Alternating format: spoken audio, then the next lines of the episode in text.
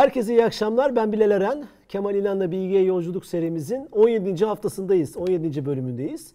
Ee, bu yolculuğun, bu serinin politika kısmındaydık. Geçen hafta e, bununla ilgili bir fotoğraf çekmeye çalıştık. Şimdi ise tamamen teorileri konuşacağız. Kemal Hocam'ın fikirlerini ve tespitlerini dinleyeceğiz. Bu, ko- bu programımızın başlığı da milliyetçilik yükseliyor mu? Jenerik başlığı.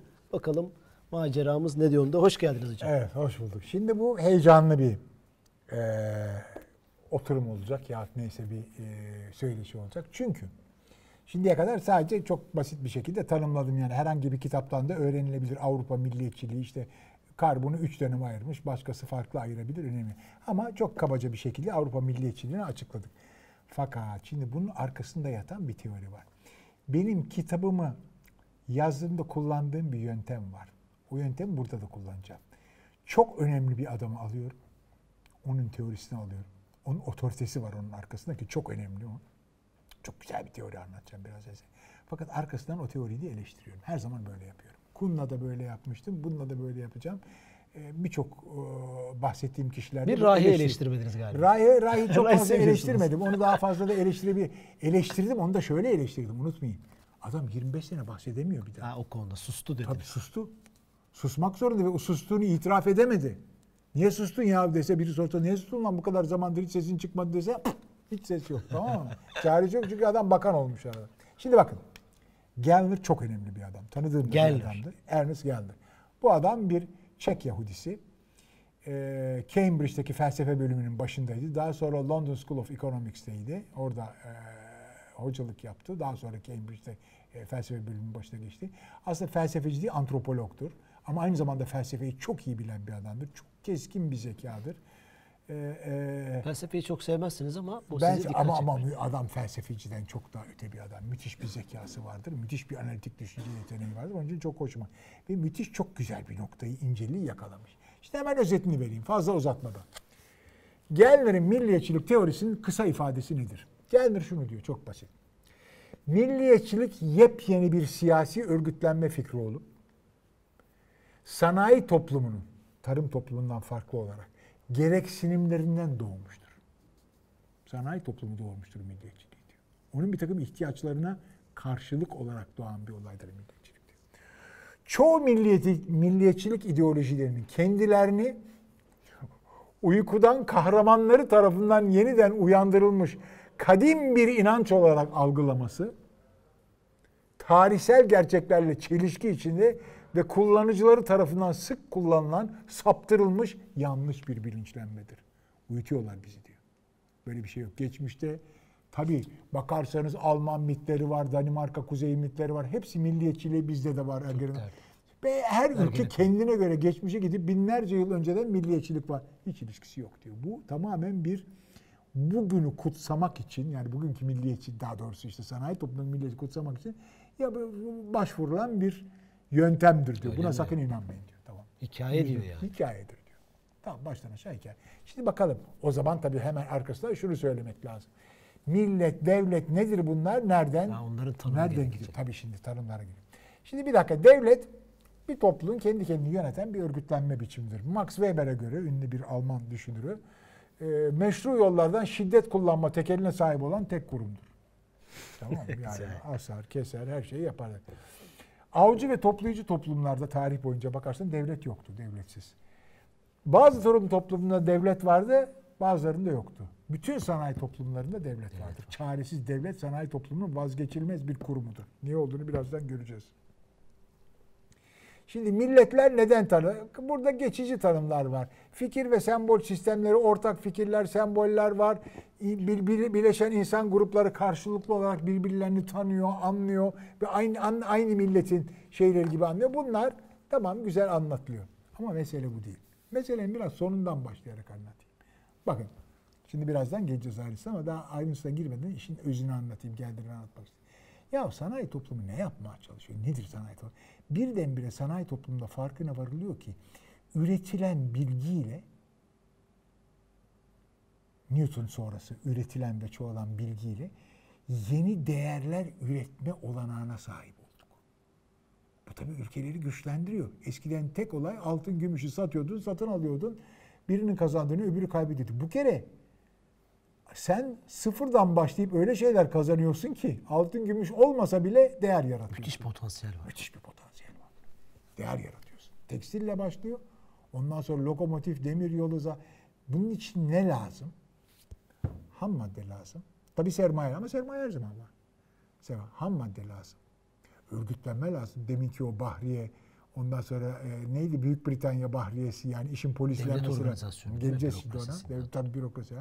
Bir de insan gücü lazım. İnsan gücü. Asıl insan gücü lazım. Çünkü insan eliyle oluşuyor. İnsan, ama insan gücü köylü olmaz ki buna.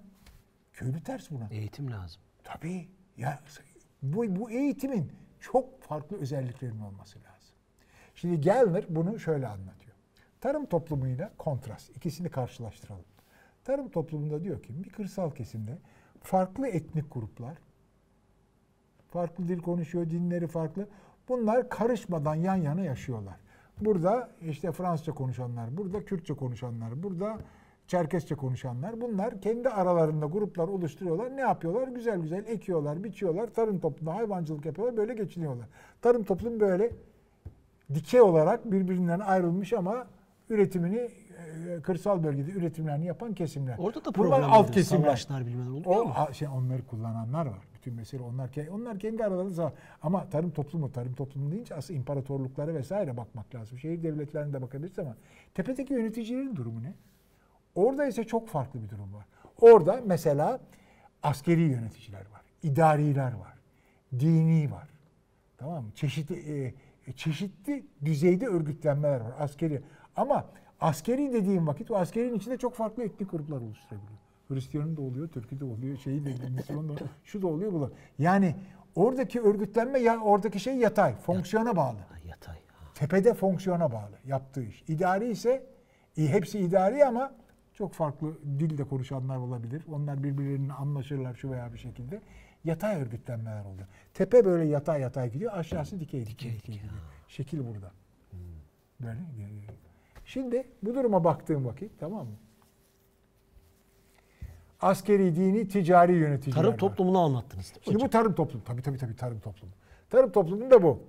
Şimdi bu durumda sen köylüleri örgütlemen için hiçbir neden yok. Şimdi sen ne dedin? Bunlar hepsi farklı diller konuşuyor. Ya biz bunların hepsini aynı dil konuştursak, ortak bir ideal versek, bunlar ne müthiş güç oluşturur değil mi? Doğru. Ne yapacaksın bu güçle? Ne yapacaksın? Bir Daha şey fazla mı domates ekeceksin? Ha, daha, daha mı daha fazla domates? Hiçbir şey hiçbir şekilde tarım toplumu bu hiçbir işe yaramayacağı gibi. Sen bunu kolay kolay da yapamazsın. Bu zor iş. Yani onların hepsini beraber örgütlemek çok pahalı zor iş. Eğer çok müthiş bir amacın varsa bunu yapabilirsin. Amacın var mı? Var. Sanayi toplumunda bunları üretime yönlendirmem lazım. O halde bu insanları farklı bir şekilde eğitmem lazım. Şimdi Gellner Marx'tan bir kavram alır. Marx'ın çok önemli bir kavramı vardır. Bir şey sorabilir miyim hocam? Evet. Sözünüzü ediyorum. Osmanlı İmparatorluğu veya bu tip hani imparatorluklar bir ideal uğruna toplanmış, örgütlenmiş. Adam diyor ki mesela işte ben dini yayacağım veya Evet. ülkeleri şey yapacağım. Peki. Peki orada da tarım toplumu Osmanlı sanayi toplumu değil.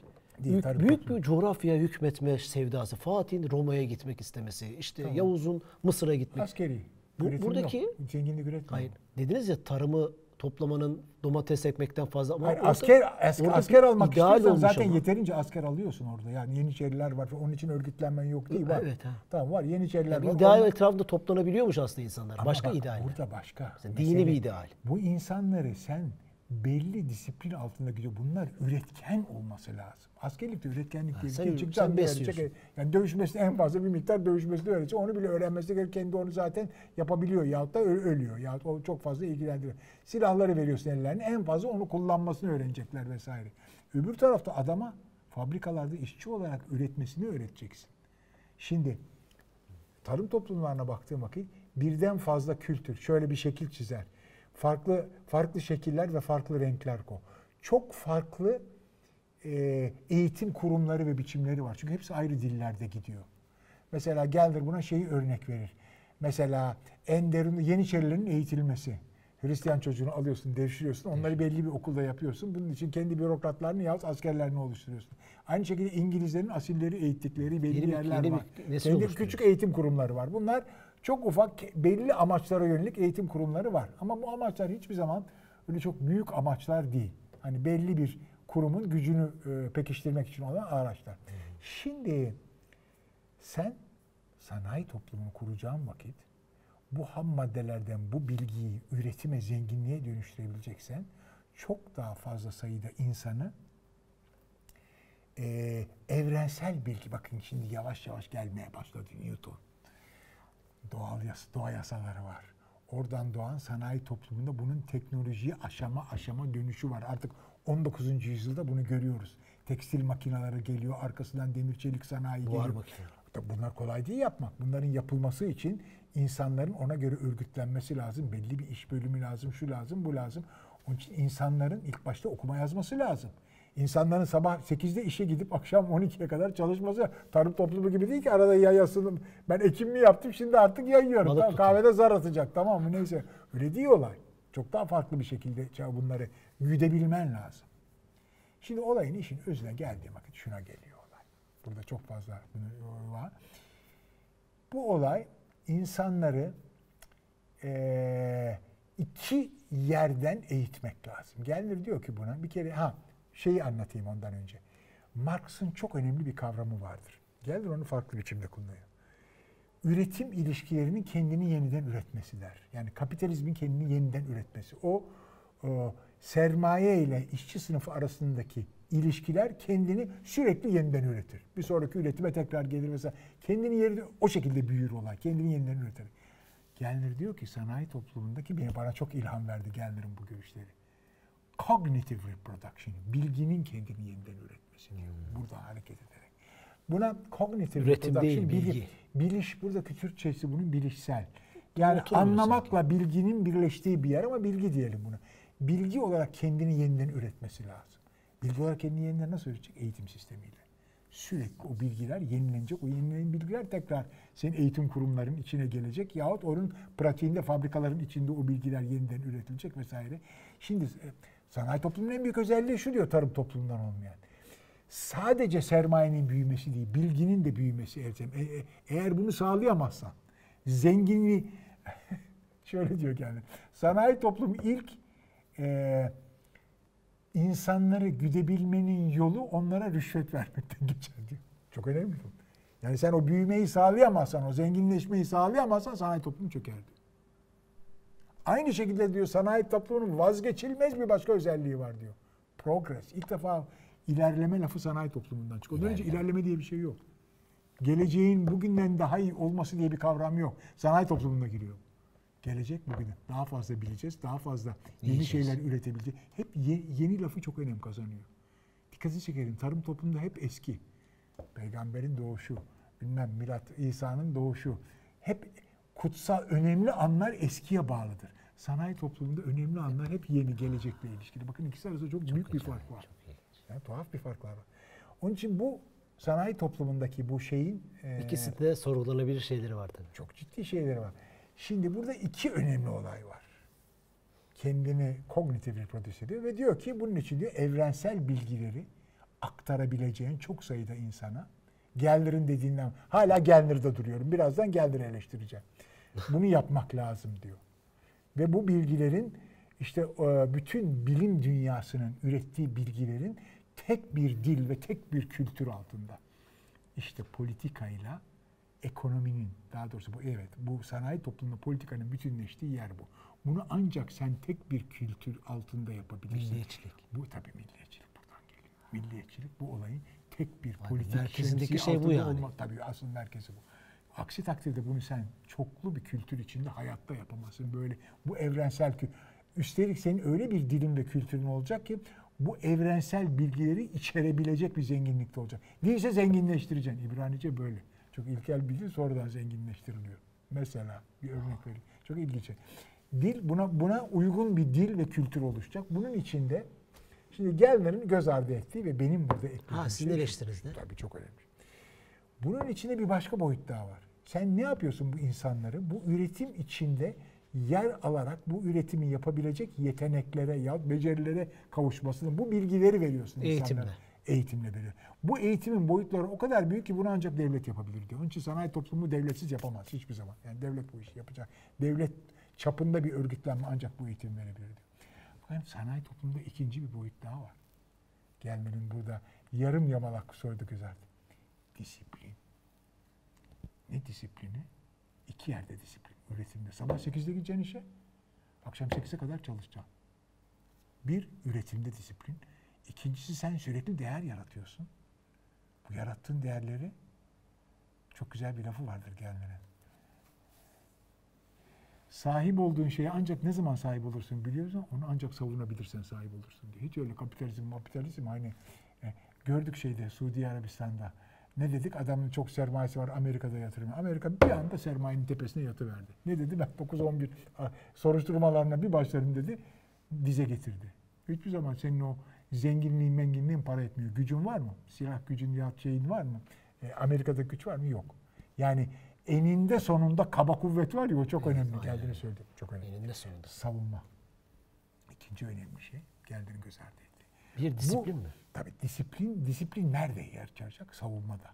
Bu adamlar ilk bunu Şimdi burada Savunma tabii ben ne demek? Savunma savunma sanayi. asker, asker, Asker, asker. asker, ha. Bu adamların yapacağı iki şey var. Bir üretimde kullanacak, güdeceksin diyor. Bu insanları nasıl güdeceksin?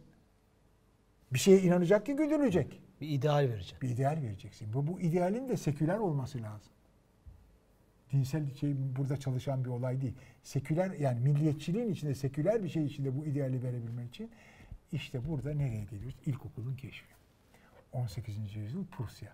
Nasıl keşfediliyor çok ilginç onun kitabı şeye baktım. Horn diye bir adamın kitabı var. Öyle mi? Tabii. 18. yüzyılda ilk defa Prusyalı Junkerler, o zamanki toprak sahipleri, köylüleri bir bakıyor ki ya benim topraklarda çalışırken bu adam benim topraklara gelmiyor. Gidiyor tekstil atölyelerinde çalışıyor. İsyanlar çıkıyor, bastırılıyor, kavga, dövüş, kanlı bir şekilde olay. Bakıyorlar ki böyle bu olmayacak. Çocuktan yetiştirelim, okullar kuruyorlar. Ve köylüleri bu okullara yapıyor. Bu okullar içinde payetizm, biraz da dini eğitimde vererek bunların daha çok küçük yaşta bir beyin yıkamaya, yani o hizmeti vermenin e, bir zorunluluk olduğunu veren, zorunlu eğitim hepsi için. İlk Prusya'da çıkıyor, daha sonra Avusturya'da çıkıyor. 18. yüzyıldan bahsediyorum. Ondan sonra 19. yüzyıla gelirken bu zorunlu eğitimi ilk adapte eden yer Amerika oluyor. Amerika. Liberal san- Tabii. Bugün o kadar içselleştirmişiz ki bu eğitimi. Müthiş arkasından Japonya. Sanayi toplumun olan bütün ülkeler Olmazsa hemen olmaz. ilk yaptıkları zorunlu eğitim. Çocuktan başlayan zorunlu eğitim. Çünkü bu insan gücünü lazım sana. Bu insan gücünü küçükte sadece diğerlerinin gördüğü sadece bilgi olarak bakıyor. Ben diyorum ki bu sadece bilgi değil. Aynı zamanda şimdi bakalım. Genler mi bilgi olarak bakıyor? Genler asıl bilgi olarak bakıyor. Çok pozitif bakıyor. Ben pozitif bakmıyorum. Negatif tarafında görerek bakmaya çalışıyorum. Çünkü bu adamlara ne öğretiyorsun? Marşlar, milli marşlar, bayrak, şehadet. Ya işte bizde şehadet başkalarında da farklı bir şekilde martyrdom denir ya neyse tamam mı? Marşlar gereğinde canını feda edecek şekilde dövüşmek bu değerler için, ulusunun değerleri için. Bunları sen nerede aşılayacaksın? Okulda. İlkokul. Sorun eğitimde. Ve insanlar buna göre koşullan ancak bu şekilde güdebiliyorsun insanları. Daha önce böyle bir şey yok. Daha önce bir zorunlu eğitim yok. Hiçbir şekilde bu şekilde güderek ve bunun ilk yararını gören hangi ordu oluyor biliyor musun? Bu ideolojik yetişmiş, gönüllü ideolojik yetişmiş ordu Napolyon ordusudur. Çünkü bu zorunlu eğitim ilk orada giriyor. Tamam mı? Arkasından Prusya alıyor bunu. Prusya zaten bu Prusya'nın içinden çıkmış. Kendi askerlerinde aynı şey yapıyor.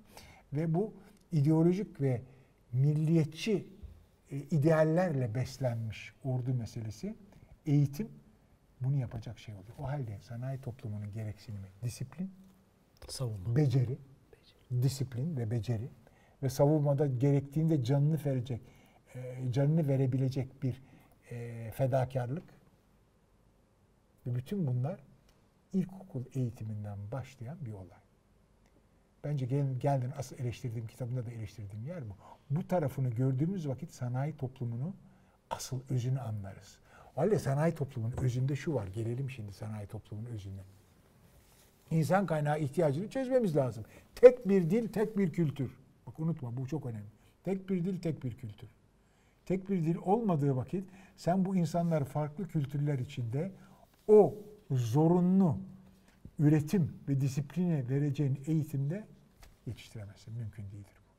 Hiç öyle bir şeyi unutun. Onun için e, Osmanlı İmparatorluğu'nda bunu yapmak çok zor. Çünkü buna sonra geliriz. Buna şimdi gelmeyelim. Çünkü Osmanlı İmparatorluğu'nun başka bir özelliği var. Bütün bu farklılıklara rağmen bir eşitlik eşitlikçi yapıyı tutmaya çalışıyor. Sanayi toplumunda eşitlikçilik. Eşitlikçilik hem var hem yok.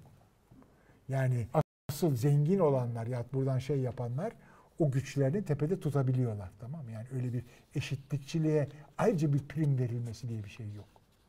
Acımasız bir disiplin, bu disiplinin sağlanması için gereken e, eğitim sistemi Eğitim var. sistemi. Ve bu eğitim sisteminde cognitive reproduction dedi. Kendi kendini yeniden bu okullarla üretiyor. Ve bu okullarda devletin büyük okulları, ilkokul ortaya. Ve yavaş yavaş bu okullar, şimdi bir yandan bunu anlatıyorum, bir yandan da unutma. Tekne vardı değil mi bizim? Usta ne oldu? çırak. Tekne episteme ile bütünleşti. Teknenin içine episteme girdi. Usta çırak ilişkisi yavaş yavaş birikmiş bilgiyi kullanmaya başladı. Bu yavaş yavaş olan bir olay. 19. yüzyılda bu olay çok hızlandı. Müthiş hızlanıyor. 20. yüzyılda iyice artık şey gemana öyle hızlanıyor ve yavaş yavaş bu usta çırak ilişkileri önce teknik okullara daha sonra üniversitenin iskeleti diyeceğimiz şeylere Oraya doğru gidiyor. Ünivers- Ama dikkatini çekerim. Üniversite 1960 şimdi sanayi toplumunun bir başka özelliği var. Yine Gelner'in göz ardı ettiği, yine benim farklı olarak söylediğim olay. O da şu. Bu eğitimden kesim yani bu zorunlu eğitim meselesi ki liseye kadar giden bir olaydır. Ee, yaratıcılığı çok fazla içermiyor. Rutin işleri yapacak bilgiler. Yani alfabeyi okuyacaksın, sayıları bileceksin. Ondan sonra e, ulusal olan- yazmayı, okumayı öğreneceksin. ulusal- çünkü onları öğreneceksin ki ben bayrak dediğim vakit oradaki hangi şey- neyi şey okuyup neyi çağrışacak. anlayacağını bileceksin. O zaman hazır ol duracaksın tamam mı? Marş çaldığı vakit ona göre hizaya geleceksin vesaire. Bunları öğrenmen ve uygulaman için bir askeri eğitim düşün.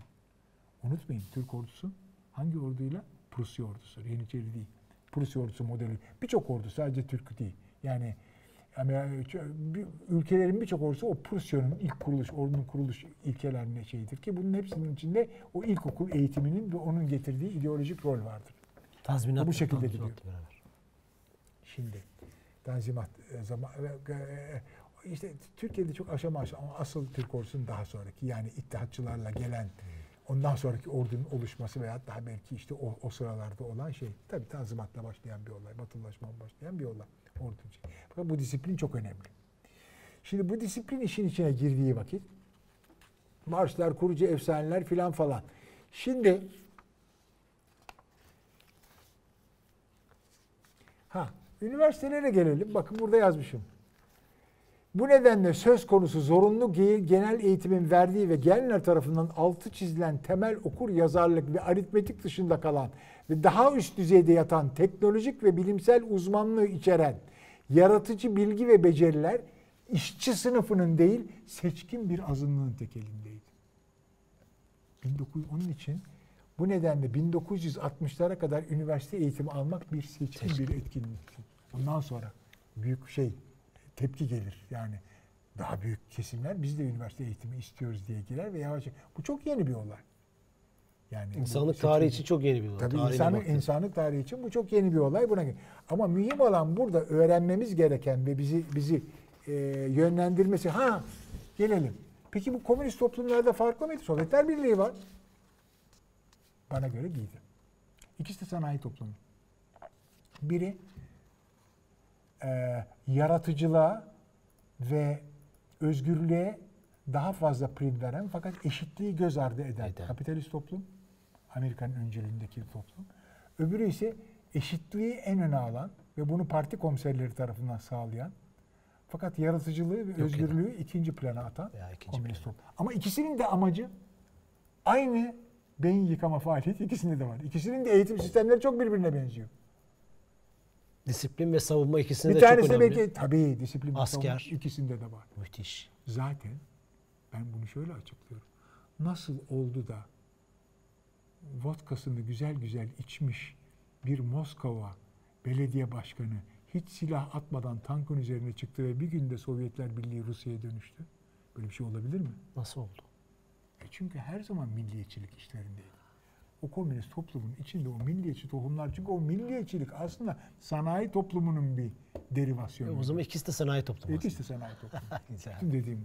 Biri eşitlikçiliğe ve orada şunu görüyoruz. Örnekler çok güzel bize gösteriyor.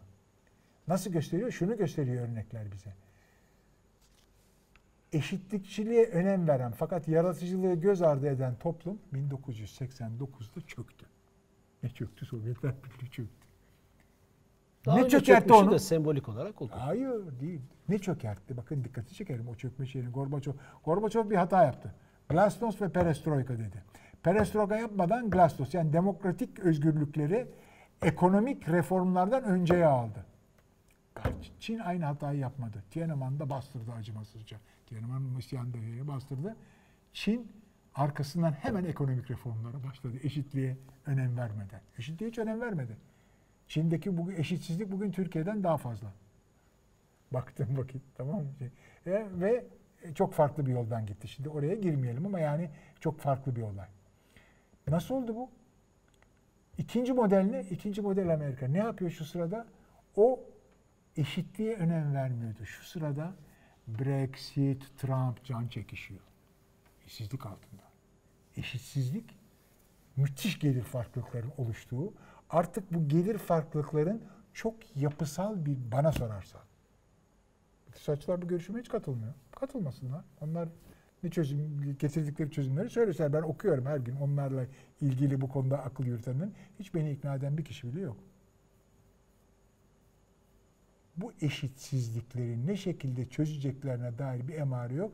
Tek olay kafası kesilmiş tavuklar gibi birbirlerine çarpıyorlar ve yaptıkları tek şey ekonomilerini kapamak. Trump'ın yaptığı gibi. Şirketleri Amerika'ya çağırıyor. Ondan sonra Huawei'yi yasaklıyor. Ondan sonra buna benzer bunların hepsi kapalı ekonomi şeyleri. Bunların hepsi e, çaresizliğin politikalarıdır bana sorarsan. Ama çünkü niye anlıyorum bunu? Çünkü o kadar kolay değil. Hem eşitliği getirip hem o yaratıcılığı nasıl savunabileceksin? Çözüm yolu bulamıyorlar. Bulamıyorlar. Çünkü çözüm yolu aynı çevre sorunlarında olduğu gibi. Çözüm yolu e, küresel bir ortak anlayışın oluşmasıyla. Nasıl ki çevre sorunlarını çözemiyorsun çünkü küresel bir hükümet yok. Değil mi? Küresel bir yönetici yok. Yani uluslararası hukuk bir şaka. Uluslararası hukuk diye bir şey var mı? Adam diyor ki ben seni döverim tamam. Sana şu yaptırımları yaptım diyor İran'a. Ondan sonra Türkiye. Kimse bir şey ağzı açamıyor kimse. Tam mahallenin kabadayısı durumu var. Uluslararası hukuk diye bir şey yok. Bana sorarsa ulusal hukuk da ayrı bir olaydır ya onun, onun başka bir şey. O, o, o, orada da güçlüler ve siyaset siyaset orada da öncelik kazanan bir olay. Tamam şey bu. Ee, Gücü olan kazanıyor. gücü var. Şimdi bu iki model üzerine giden bir şey var. ve e, komünist toplumda bunun e, Hiç şimdi ha yok. burada burada bir şeye daha girelim e, yaparken. E, Dolayısıyla hocam milliyetçilikle sanayi toplumu evlendi diyorsunuz. Milliyetçilik ile sanayi toplumun evlilik nedeni. Formül şu demişim. Devlet, egemen güç gerektiğinde titizce yeniden sentezlemiş tek bir üst kültüre sahip olmalı. Bitti. Tek bir üst kültür. Öyle Osmanlı'da olduğu gibi hem e, e, şey e, Hristiyanlar, hem Ermeniler, hem Rumlar, hem Türkler, hem Çerkesler hem değil. Tek bir kültür, tek bir dil, tek bir. Sanayi toplumundan bahsediyorum. Bugün sanayi toplumunda değiliz. Bakın dikkatinizi çekerim. Bu ilki hala geçerli olması gerekmiyor. Bu söylediğim bu. Ama sanayi toplumunda bunun geçme geçer. Bunu yapmadığın vakit o sanayi toplumunu kuramazsın. Çok kültürlü bir iktidar sanayi toplumu için geçerli bir opsiyon değil. Milliyetçilik içerdiği tek üst kültürlü evrensel özellikleriyle sanayi toplumunun gereksinimlerini karşılayan bir örgütlenme biçimi. Osmanlı o zaman bilerek mi uzak durdu bu işten? Neden bilerek? Muhafaza şey yaptı yani. Bu, bu geçişi bilerek mi Bilerek filan değil. Osmanlı Hadi. toplumu bu sırada bocalıyor. Bocalıyor. Mecburi bu milliyetçiliğe doğru geçiyor çünkü Balkanlardaki milliyetçileşme iflahını karartıyor. Yani onlar şeyde o, o zaman bir Türk milliyetçiliği keşfediliyor o sırada tamam mı? Orada Orta Asya, Orta Asya bir takım hikayeler Osmanlı toplumunda bu kozmopolit yapıyı yavaş yavaş terk etmek zorunda kalıyor. Neden peki bu? Yukarıda yazdığım bu teorinin geçerli. Çünkü yanıt sanayi toplumunun kognitif, bilişsel, bilimsel, bilgisel gereksinimlerinden kaynaklanıyor bu. Bilginin o özelliği var. O tek kültür onun için gerekli. Hem o disiplini vermen için gerekli hem o üretkenliği vermen için gerekli. Öbür türlü gitmiyor olay. O evrensel bilgiler tek ve bir üst kültürle ancak verilebilir. Şey bu, Gelder'in teorisi bu. Bak burada yazdığım iler bakın bak kavramlara gelelim. İlerleme ve sürekli iyileştirme. Progress. Ondan sonra sürekli iyileştirme e, ve kavramları ilk kez bir ideal olarak ortaya koyan toplum modeli sanayi toplumu. Ondan önce öyle bir şey yok. Ne demek daha iyi? Hep geç, geçmişe bakıyor insanlar. Biraz önce söyledim bunu değil mi? Tarım toplumundaki bilişsel çoğulcuğun yerini bilimsel bilginin bütünlüğü, evrenselliği ve tekliğinin aldığı toplum, sanayi toplumu. Ee, arttı aynı ekonomik büyüme gibi bakın bak bu çok önemli. Aynı ekonomik büyüme gibi bilişsel yani bilgisel diyelim buna ne diyeceksek kognitif. Bilişsel büyümede meşruiyetin kaynağı. Aksakta meşru değil. O, o, o büyüme olmadığı vakit sen çıkmaza giriyorsun sanayi toplumunda. Bu sanayi toplumunun özellikleri. Şekil, şekil şöyle bak, bu şekilde de bak. Bu tarım toplumu. Bakın farklı kültürler hepsi. Bu tek kültür. Şey bu, özellik bu. Bilgi toplumunda po- peki tekrar farklı Aa, şey mi? Şimdi bilgi toplumuna daha Şimdi bilgi toplumuna baktığımız vakit bilgi toplumunda olay şöyle farklı. Şimdi sen niye bu insanları yetiştiriyorsun? İnsanları çok yaratıcı olarak yetiştirmiyorsun. Ancak okuma yazma, lise kültürü yani okuma yazma temel kavramlardan haberdar bir şekilde rutin işleri yapabilecek, sürdürebilecek bir birey olarak yetiştiriyorsun ve o disiplini onlara veriyorsun. Öyle bir miras aldık sanayi toplumundan devam ediyoruz. Kardeşim bu işi robotlar yapıyor. Bu işi senin Yapıyor, yapacak. tek- yapacak filan değil. Senin otomasyon teknolojilerinin bu çeşit rut- rutin işleri yapabiliyor. Askerlik dersen dronlar adam oturduğu yerden dronlarla hücuma devam geçiyor. ediyor, zorunlu eğitim devam ediyor. Biliyorum E, ama bu müfredat yaban- devam ediyor. An tabii işte benim de bütün söylediğim bu. Bu müfredat sonunda Beşiktaş taraftarı yetiştiriyor. Faşist topluluklar yetiştiriyor. Başka hiçbir işe yaramıyor. Yani bugünkü eğitim eee, işlevsel özelliğini kaybetmiş durumda. Anladın mı? Öyle insan istemiyorsun ki sen. Yaratıcı insan çıkarmıyorsun ki. Senin çıkardığın insan türü e, tam robot. Yani robotların yaptığı işlere uygun insan de çıkarıyor. yapamazsın. Bunun kadar başarılı da yapamazsın o. Tabii. Ne yapacağız? Şimdi bir dakika ben sana çözüm bilseydim söylerdim tamam mı? Ama söylemek istediğim bu eski eğitim, bunu görenler var. Ee, sanayi toplumundan bize arda kalan eğitim sistemi geleceğin bilgi toplumu için geçerli değil. Ne savunmada yani demin söylediğim güvenlik nedenleriyle tamam mı geçerli Ne disiplin? ne de, de disiplin korusak ne de üretimde geçerli. İkisinde de geçerli. Sen yaratıcı insan istiyorsun. Çok farklı tür insan istiyorsun. Bunun için çok farklı tür eğitim gerekiyor. Anlatabiliyor muyum? Ama gerekiyor ama o zaman da kazanın hepsini alır meselesi işleri buluyor. Onun için bilgi toplumunun özelliklerini bilmediğimiz için ben Bilmiyoruz. Bilmiyoruz daha. Çünkü bu bilgi toplumu çalışan bir olay değil. Eşitsizlik ortadan kaldıramadık ki. Eşitsizlik hala orada. Neden dolayı demin söylediğim her- kazanan her şeyi alırdan dolayı. Yani ne kadar iyi eğitirseniz en iyiler iyileri yiyor. Ne yapacağız? Bilmiyorum. Özellikleri bilmediğimiz bir şeye niye bilgi toplumu diyoruz? Belki başka bir toplumuz. Yani niye genel diyoruz meselesi oldu. önemli değil. Bilgi Diyoruz yani ya, olay özellikle buraya doğru gidiyor. Yani üretkenlik için senin yaratıcı olmak zorundasın. Ama sen söylediğim o eşitlikle yaratıcılık arasındaki çelişkiyi nasıl çözeceksin kardeşim? Değer yaratacak her şey var sende. Yaratıcı toplum yok değil var. Eğitimin. Bu değerleri nasıl dağıtacaksın insanlara? Aksakta isyan çıkar. Bu yok.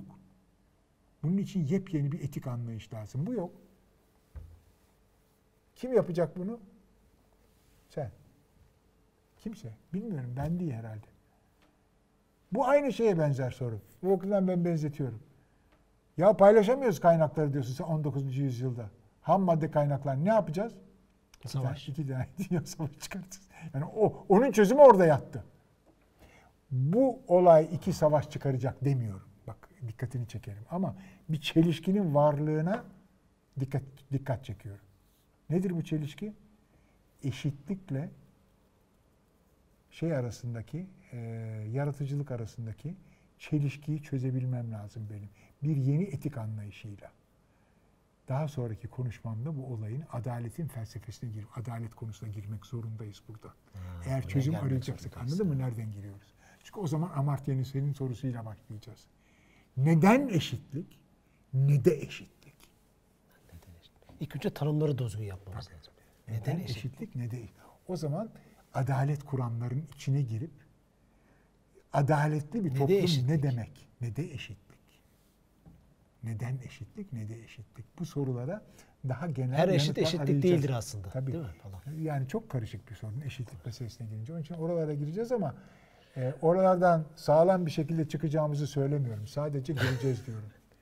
Orada iki tane ana akım göreceğiz. Bir tane Marx ve Aristo'nun getirdiği, bir de Kant ve Rawls'un getirdiği iki Bir de bu akım. e, şey yaptığımız şeyde bütün toplumların o çözümde mutabık kalması da çok zor. Çok yani Şimdi bir bak, etik biraz anlayış önce getir. ne dedim? Biraz önce ne dedim? Aynı çevre sorunları gibi. Eğer küresel bir otorite olmazsa bu sorunlara çözüm bulmak çok zor. Çevre sorunlarında da öyle. Eğer herkes senin e, küresel sorunlar için gerekli politika, gerekli üretim politikalarını yani işte e, fosil yakıtlarının kullanılması açısından kullanması küresel sorunlar, çevre sorunları. hocam otoritede olunca kendi sistemi oluyor. O zaman soylular oluyor. Anladım. Otorite demek Hayır, hayır, bir sınıfın yaratılması hayır, demek hayır, oluyor. Otorite demek şu demek. Bu hukuk. Uluslararası hukuk diye bir şey kuracaksın. Tamam güzel. Ben bunun ilkelerini yazabilirim. Neye göre yazacaksın? Uluslararası seçim yapabiliyor musun? Bunu çünkü sen unutma. Ulus düzeyinde devlet kurduğun vakit her zaman arkasında devletin ne gücü dedik baştan devleti tanımlarken meşru baskı gücü vardır. Uluslararası bu Siz bunu gücüne... savunmuyorsunuz değil mi? Hayır, tabii savunuyorum. Çaresi yok. Aksi takdirde anarşi olur. Ben anarşist değilim ki. Chomsky anarşisttir ama bir çözüm getirmemiştir. Ha, Mecburi böyle olmazsa olmaz. Takdirde ben seni öldürürüm kimse karışamaz. Mecbursun orada bir yerde kurallar, kanunlar koyma ve o kanunları uygulayacak zorlayıcı bir takım alt kurumlar. Polis, e, mahkeme vesaire. Bütün bunlar hep Ama bugün söylediğiniz şeyde o zaman bazen de yasam, şey, yargı yasamanın işine Türkiye'de Hayır tabii. gibi. Şimdi o ayrı bir... Onlar, bir şey çıkıyor. onlar senin çalışmasını istediğin şeyin senin istediğin gibi çalışmasının çalışmadığını gösteren şeyler. Ama bunların daha iyi çalışması için daha iyi bir çözüm kimsede de yok. Hiçbir şey ideal çalışmıyor. Bütün bunları görüyoruz. Bu sorunlar ortaya çıkıyor. Tamam? Ama bütün mesele bu sorunun çözümü kolay. Söylemek istediğim baştan beri bu değil. Ama bu konuşmamızda asıl aklınızda kalması gereken şey sanayi toplumu ile milliyetçinin evliliği. el ele. Ondan önceki milliyetçilik palavra. Böyle Palavra. bir şey yok. Mil- Çünkü milliyetçilik o çok sayıda insanın, köylünün güdülmesini sağlayan bir yeni örgütlenme biçimi. Mitler falan hikaye hep. Hepsi ki. Öyle bir örgütlenme biçimi ki çok sayıda insanı inandırıcı bir şekilde örgütleyecek. Gidip sen vatanın için her şeyi yapman lazım. Üretimde ve savunmada diyebilmen lazım. Ve orada inandırıcı olman lazım. Şeyde e, bilgi toplumunun sınıfsal yapısı serimize bir şey söylemiştiniz. Bu zamanın sembolik analistleri veya sınıfları yata ilişkide milliyetçilik duyguları çok az Tabii. düzeyde olan Çünkü gruplar onlar ayrıcalıklı bir konumda oldukları vakit o duyarlılıkları kayboluyor. Ama orada da şöyle bir sorun var. Bunu nerede görüyoruz? Silikon Vadisi'nin gurularında görüyoruz. Bakıyorlar ki bu olayları, bu bencilliğimizden vazgeçmezsek bizim alt, ayağımızın altındaki halı da gidiyor. Çünkü o zaman felaket. Kendileri de gidecek. Kime satacaklar? Bir isyan gitti. Yani düzenin sürmesi onların lehine ama bu şekilde düzenin sürmeyeceğini onlar da biliyor. Onun için onlardır getiren ulusal evrensel gelir. Herkese bir gelir verelim diyor. Anlatabildim mi? Oradan çıkıyor olay. Yani onların asıl savunduğu bir şey. Eyvallah. Olayın tuhaflığını anlatabildim mi? Anladım hocam Ha? harika. Çok güzel bir fotoğraf çekildik. O zaman politikayı bitirdik değil mi hocam? Politika 17. bitti. bölümün sonunda politika. Bence bir, bir e, şey daha yaparız bundan sonra adaletle ilgili yeter. Daha 18. fazla. bölümde adaleti Kalanı konuşacağız. herkes kendi düşünsün çözüm Sonra soruları herkese bırakıyoruz yani. Bırak, herkes Kafalara soruları. soru işareti atmak Soru çok kıymetli Tabii çok kıymetli. Herkes düşünsün. Tamam. Evet Kemal İnan da Bilge'ye yolculuk serimizde e, ekonomiden sonra politikayı da bitirdik. Haftaya salı adaleti konuşacağız. Görüşmek üzere. İyi akşamlar. Herkese